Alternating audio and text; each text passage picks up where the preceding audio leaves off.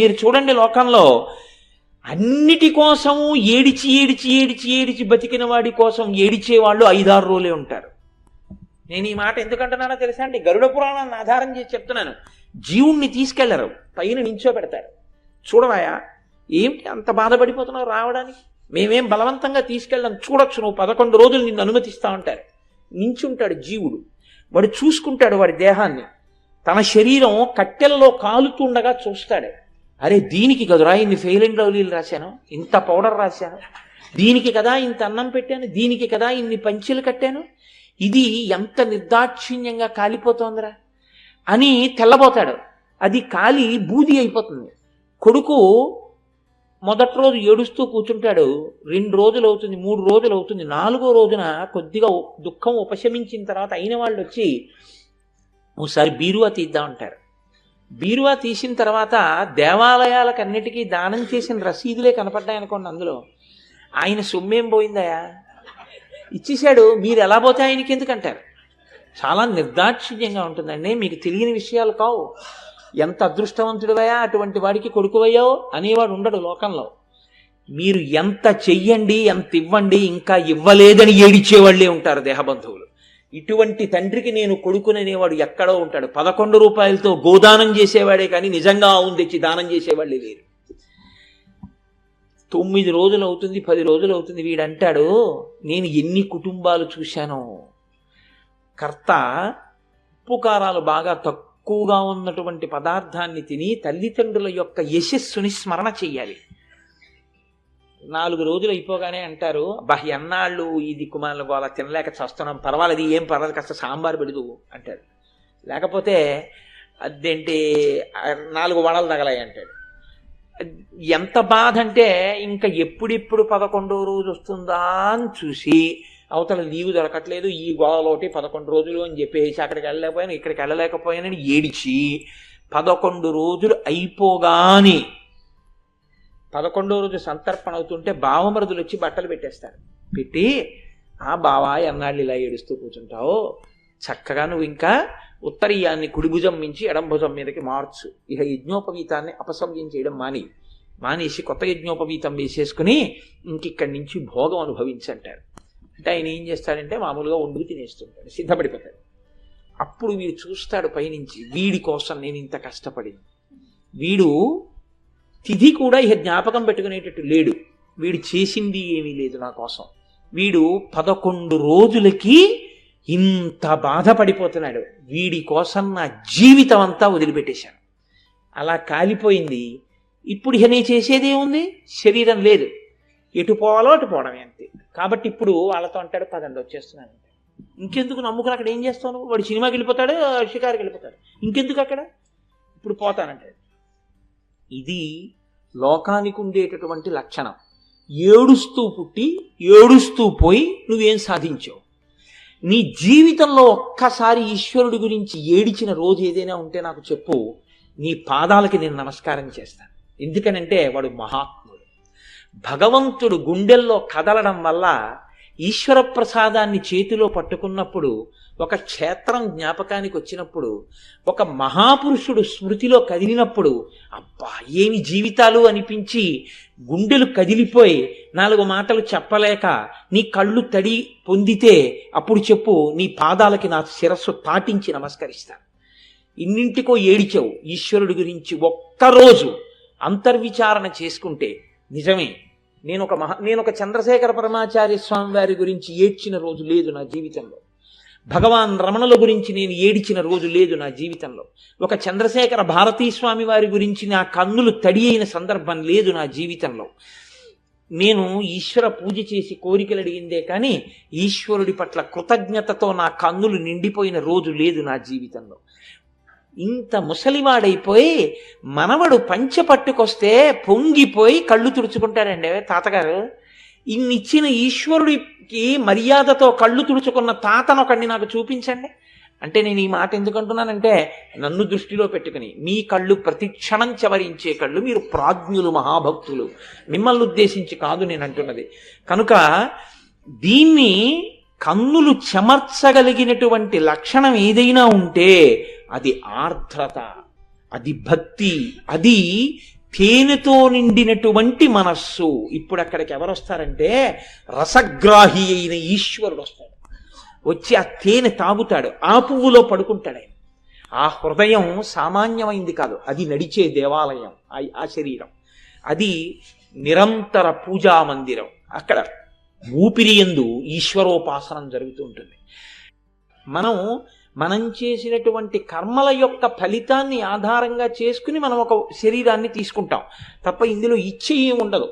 నేను ఇలా మనిషిగా పుడదాము అంటే నా ఇచ్చ ఏం అక్కడ పనికిరాదు. నేను చేసుకున్న కర్మలను అనుసరించి ఈశ్వరుడు నాకు శరీరాన్ని ఇస్తాడు.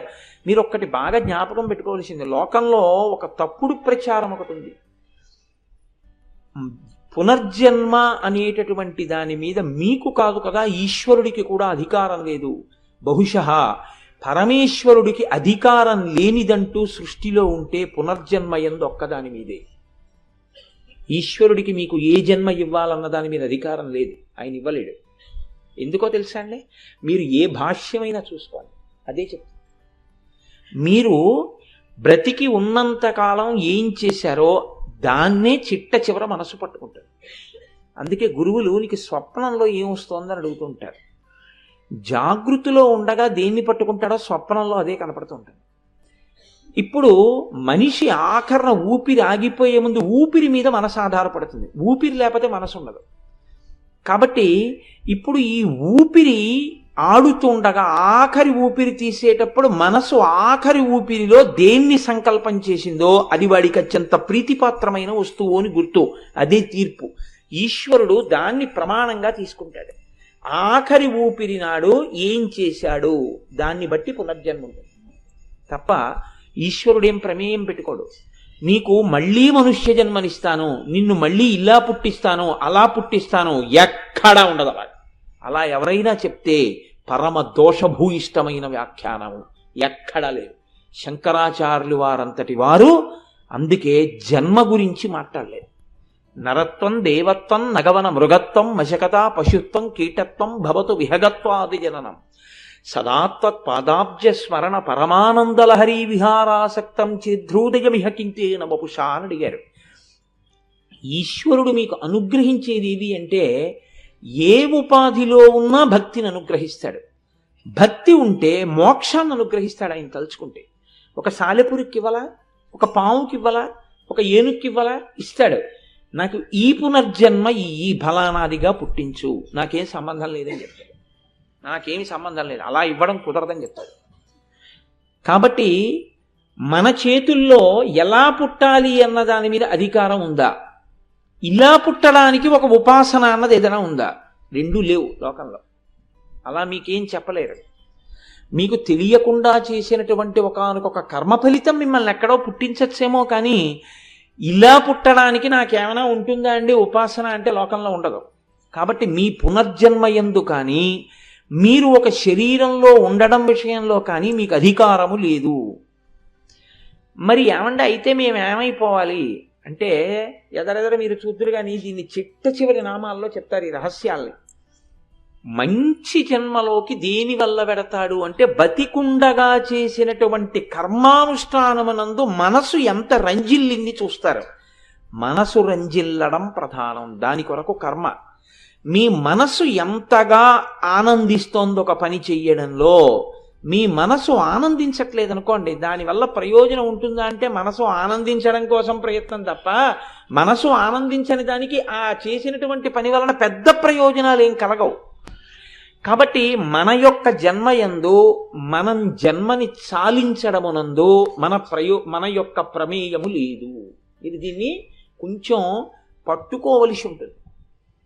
కాబట్టి మీరు తాపత్రయ పడిపోతే మీ జన్మ ఉండిపోతుందా? ఉండిపోదు. మీరు తాపత్రయ పడిపోతే మీరు మళ్ళీ కావలసినట్టు పుడతారా? పుట్టలేరు కాబట్టి జాగరూకత కలిగిన వాడు ఏం చేయాలి? దీపం ఉండగా ఇల్లు చక్కబెట్టుకోవాలి. కదా? ఈశ్వరోపాసన ఎక్కువగా చేసుకోవాల్సి ఉంటుంది. ఇప్పుడు మీరు ఈ కోణంలో పరిశీలనం చేసినప్పుడు మనిషికి స్వాతంత్రము లేనిది మళ్ళీ పుట్టుటయందు మరణించుటయందు. అదేంటంటే ఏం చచ్చిపోవాలంటే విషం అయితే చచ్చిపోమనొచ్చు మహా పాతకము. ఆత్మహత్య దోషం చంపడానికి నీకు అధికారం లేదు. చం అలా చచ్చిపోతే ఘోరాతి ఘోరమైనటువంటి స్థితిని పొందుతాడు. కాబట్టి చావడానికి అధికారం లేదు. చావకుండా ఉండడానికి అధికారం లేదు. ఇలా పుట్టడానికి అధికారం లేదు.